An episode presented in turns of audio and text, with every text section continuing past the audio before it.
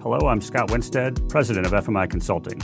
In this special edition, our very own Tracey Smith talks with Mike Humphrey from DPR about culture and the importance of having a purpose.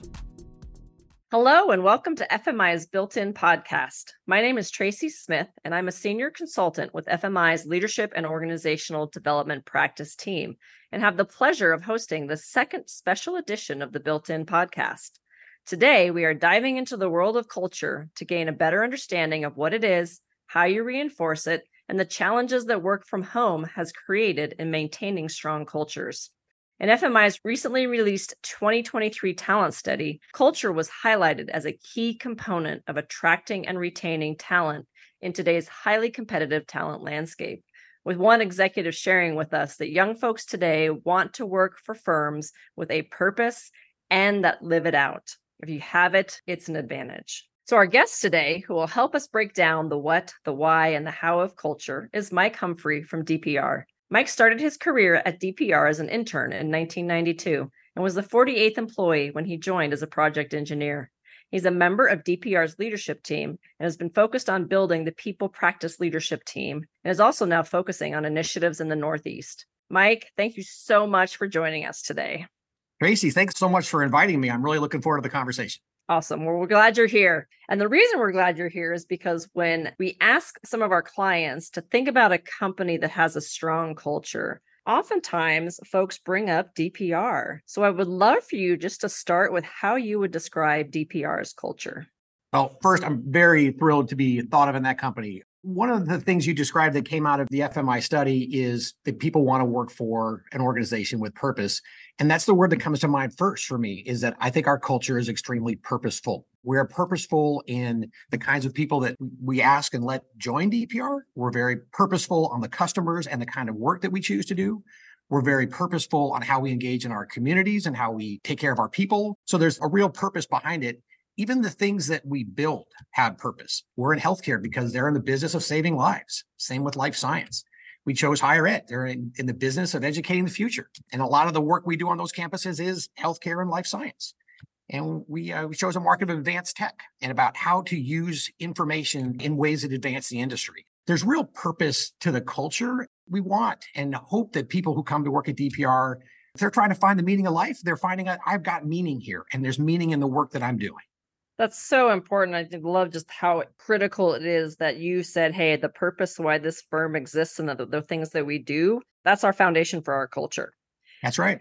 And so I would love to hear about some of the components of your culture. I think you call them your central beliefs. Can you share those a little bit? We talk about our culture a lot. And um, I, I, think we're one of the few organizations that if, if you ask any individual in the company what our core values are, they're going to recite them. They're going to, they're going to tell you our core values are enjoyment, ever forward, integrity, and uniqueness those have been our, our core values since you know since the beginning of the company since doug peter and ron first asked themselves what kind of company do we want to create notice that none of those are, are, are a success metric around finances around profitability the other components of our culture are really the things that we think if we do really well the profits will follow so I told you that I would describe us as a purposeful, purpose-filled organization. We have a purpose. Our purpose is we exist to build great things. And when we talk to people in the company inside and out, what are, what are great things? Well, we really want to build great projects. We want to be a great builder, but we're also, we want to build great relationships. We want to build great people. We want to build a great company overall, a great business. We want to build great teamwork. And so there's, uh, there's the great things is projects, but it's so much more. So we're purpose filled and we, we make values based decisions with those four core values and we're a company on a mission. So that's kind of our third component purpose, core values, mission.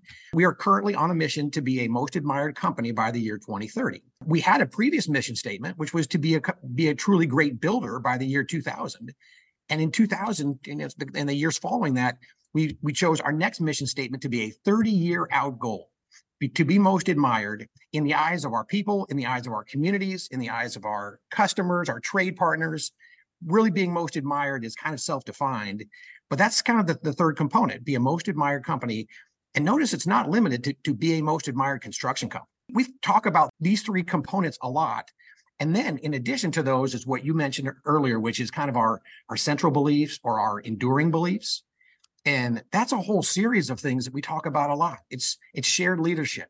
It's trying to keep our organization as flat as possible so opportunity exists for all. It's about keeping score. So there's there's a number of these that are really, really central beliefs to us that they're a part of our culture, but they're, they're not the same as our mission, our purpose, and our core values. Appreciate you saying that because I think oftentimes when we talk about culture, it can be a really fuzzy conversation. like, what does that mean? Because there's so much that goes into creating a culture.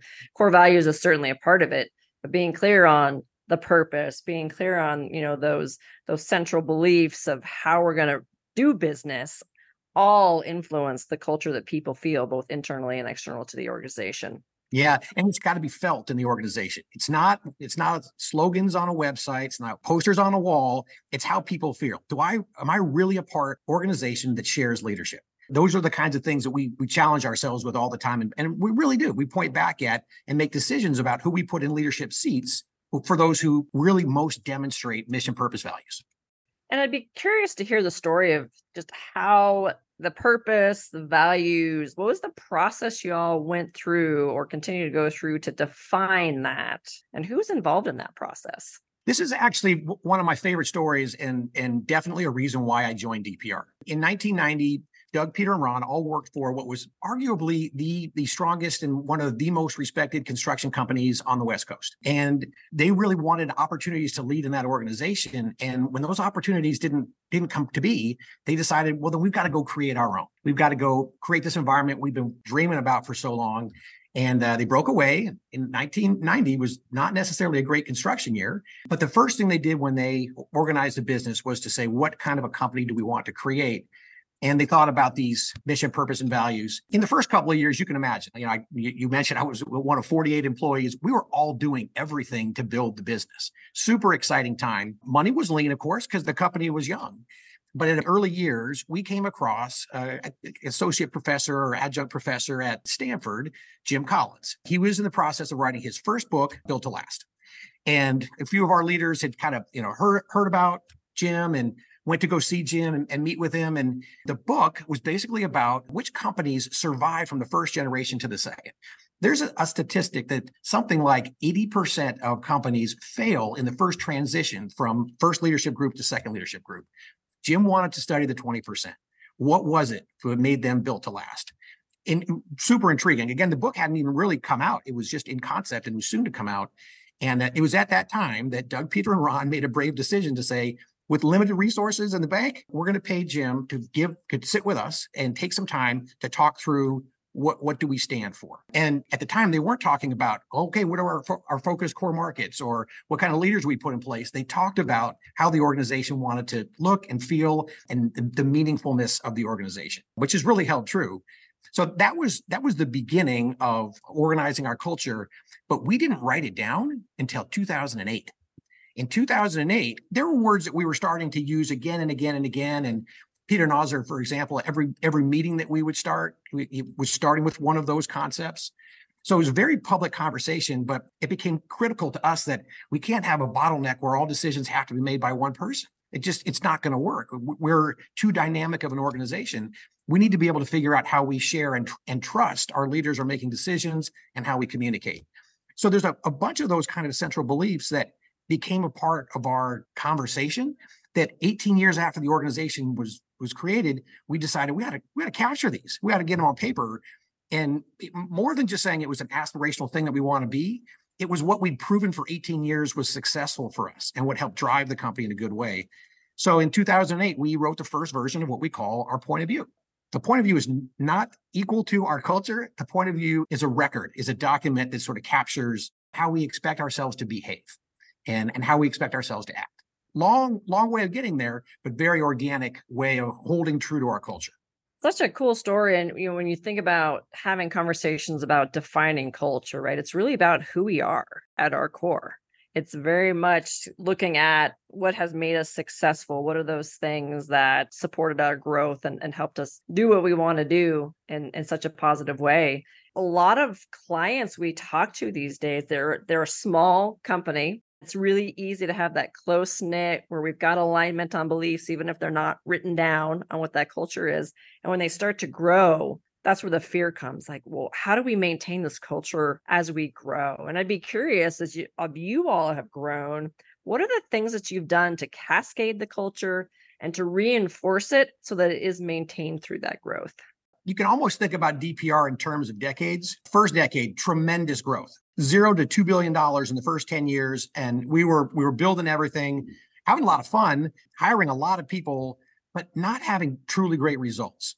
So in that first decade, we learned a lot about kind of what not to do as as you're growing really fast and, and how to identify the right people and the right work second decade we had to get some discipline in the organization because we made a lot of decisions chased a lot of work and then the third decade we actually took another staggering growth and, and have grown ourselves now to a $10 billion organization but we learned the lessons of the first decade and so as we're bringing people on board at, you know, hiring at scale the first thing we want to do is make sure that for whatever role we're trying to fill that the pool of candidates is diverse and has diverse thinking, diverse background, true diversity, because that's what helps keep our organization living up to our core values of uniqueness and, and ever forward. And it, it really, there's a real business driver to making better, more creative problem solving with, with a more diverse team.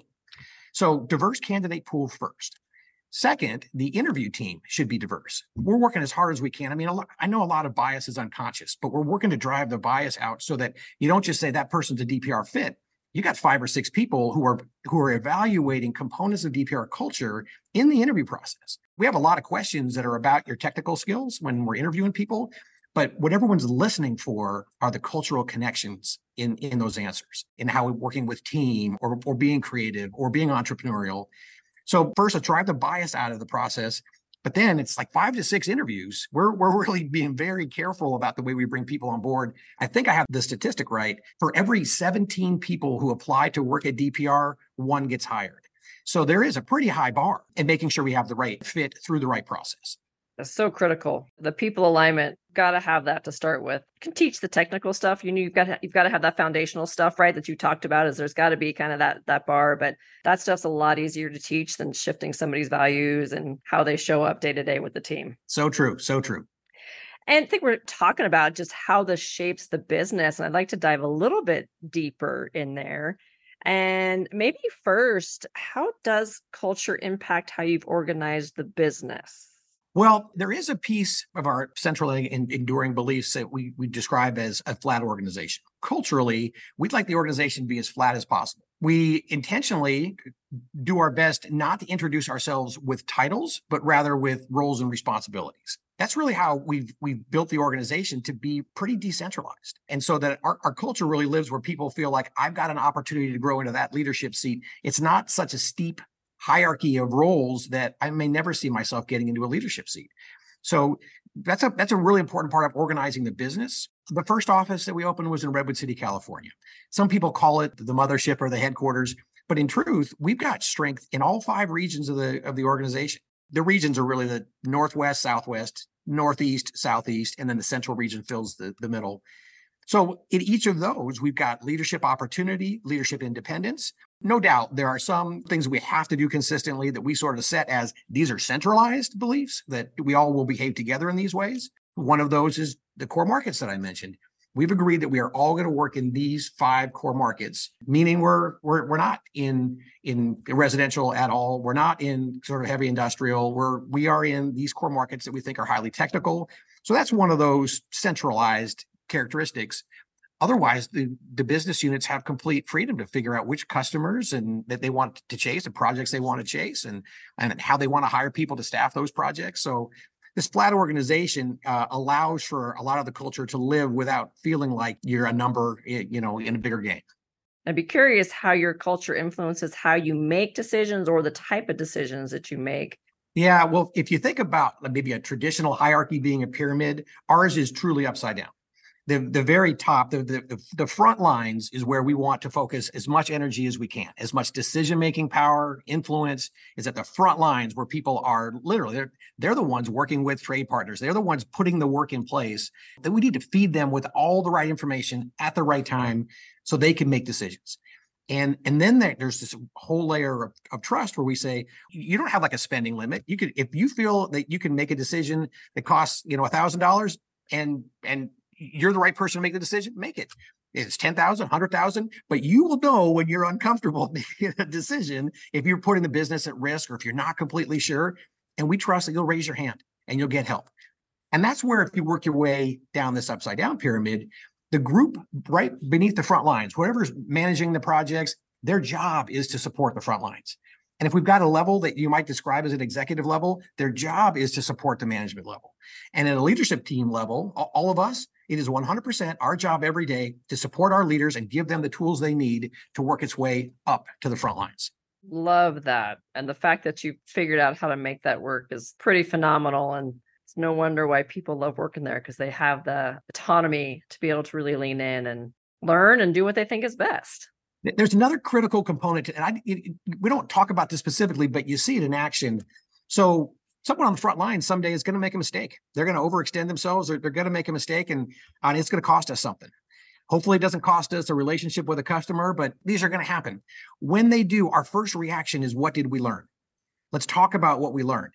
And it could be a scary thing to be a front lines, you know, teammate who made a mistake and then gets to stand in front of his peer group and explain the mistake not in a belittling way, but in a man, that was a tough lesson to learn. I hope you don't have to learn it the same way I did. It's really culturally important to us that that's how we think about growth.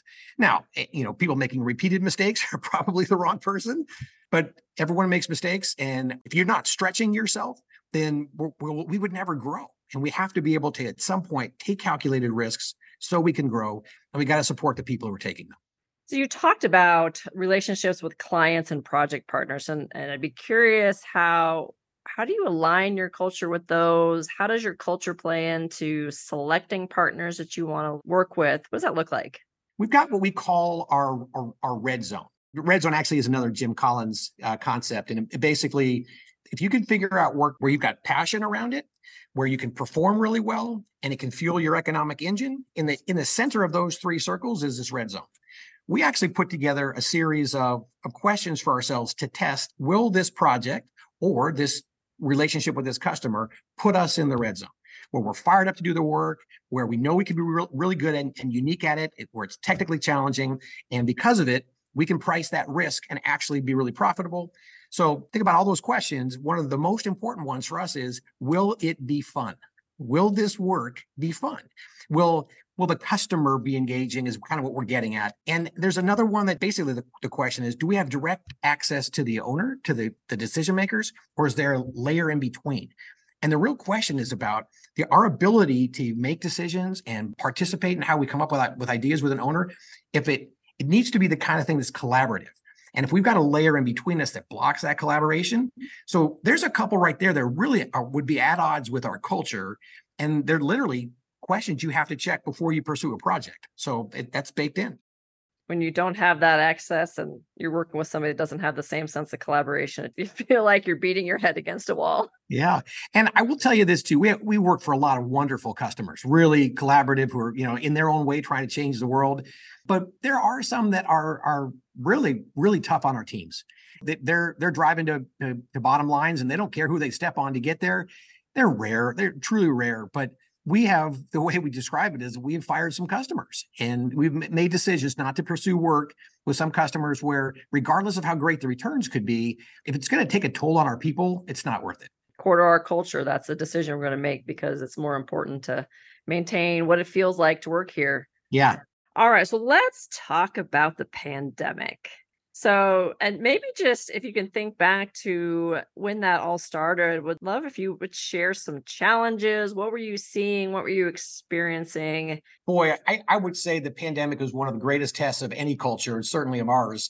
The pandemic hit, and there there was so much unknown, and there was so much fear of that unknown, and locations getting shelter in place orders and don't go to work unless you're an essential business. And not all of construction was immediately identified as an essential business. So now the fear gets worse because we got go, well, if I can't go to work, I'm not going to get a paycheck.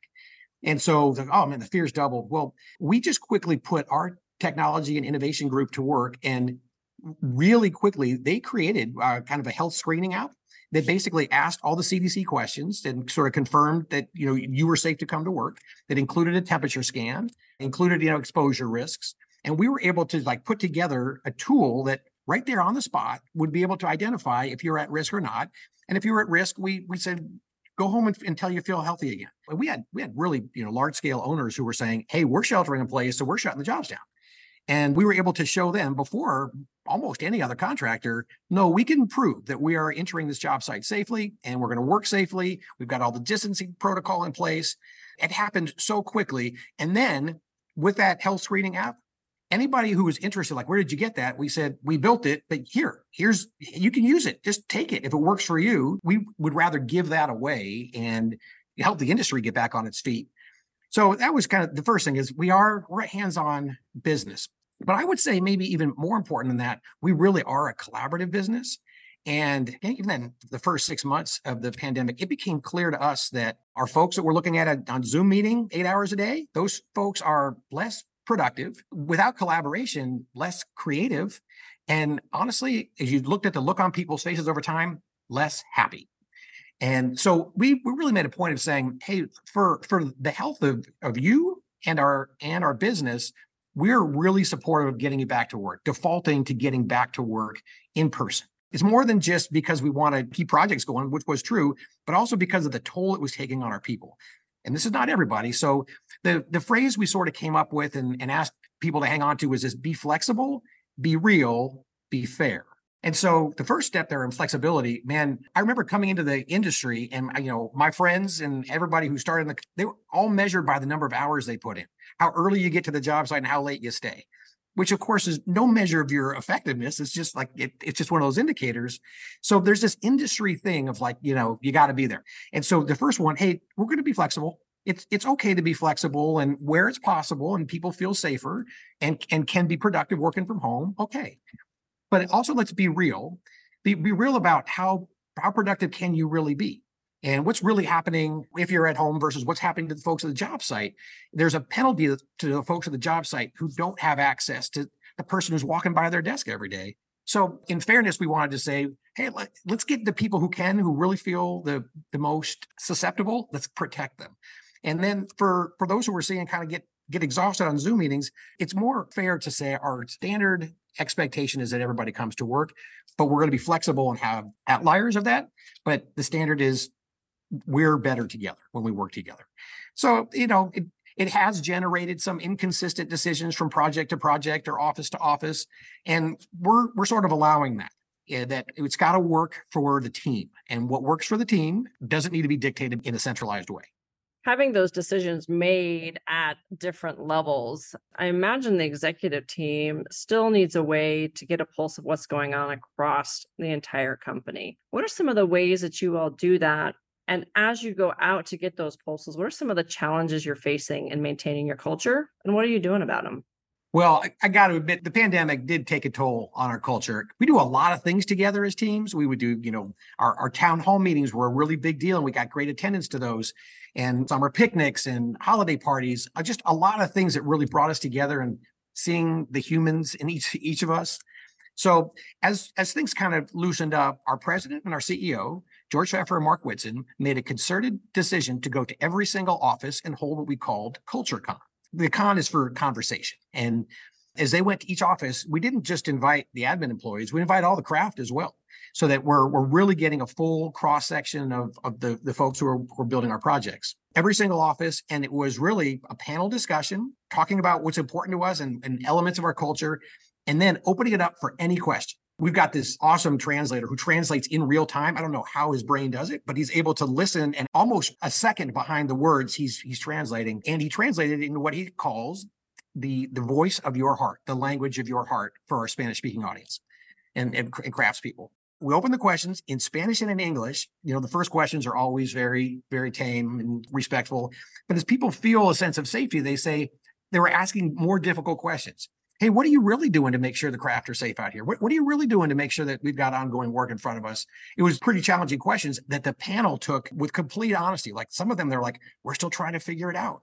Or some of them are like, we will get back, get back to you with answers on this one. That we we shared all that cultural stuff was not just talking about the the culture, which was important to do, but demonstrating the culture in the way that we answered questions, included the whole organization, we spent a whole year doing it. I think 28 locations. That turned out to be a, a really big deal for us. And now we're kind of getting back to including culture in people's onboarding plans, including culture in how we start our meetings again, like Peter Nosler used to do. So we're, we're getting a little bit back to the norm. almost kind of hitting that refresh button again like hey we got to make sure this is still priority let's let's go back to what worked for us before yeah exactly anything else you think it'd be worthy to share with your peers across the industry? Being really clear on what good looks like and how to make sure that it's felt up down across the organization. A couple things come to mind. The first most obvious one is it has to be genuine. If you're aspiring towards something that's that, no problem that's great. But if you can't show it, if, if, people see contrary decisions being made or contrary actions, it all falls apart. So clearly it's got to be really very, very genuine. The other thing is it's hard to schedule culture time. You know, like, all right, we're going to stop and you can do it. You can say, hey, at lunch today, we're going to open up our point of view and we're going to read page eight and we're going to talk about it. And so you can do it. But it more often happens where if you're aware of a situation and, and uh, asking yourself, how would our culture have us answer this situation or address this situation? and that's that's really where it has to live as in a leader's mind is oh this is this is a part of my decision making process and that that way you're talking about it it's like for us safety is a really huge thing every construction company it is but when we walk job sites you can see someone on a ladder and yell at them get out of that get off that ladder or we're firing you or whatever you want or you could walk up and hey, hey, can you come down for a second? I want to have a conversation with you. Hey, is, is there a better tool we can use to get this job done? You know, that's that's that's a violation of a safety, and we we don't want you to get hurt. We can't stand it. So you think about the approach to that. Our culture would say we're going to respect the individual in some way, and part of that respect is we're not going to let you get hurt. So there's there's things like that in approach that I think become really important to your culture. You you have to demonstrate your culture as much as you, as you talk about it. Well, this is all the time we have today, Mike. And I just thank you so much for joining us to share a little insight into DPR's culture and how you created it, the challenge you faced, and the, the importance of driving who you are as a business. So, really appreciate your time today. Well, once again, thanks so much for the invitation. I think we will probably always consider ourselves a work in progress. And so, uh, thanks for letting me share some stories. Awesome. Thanks, Mike. And thank you all for listening to this special edition of the FMI Built In podcast. Please remember to like or subscribe the podcast. Make sure you don't miss any of our other episodes. Have a great rest of your day.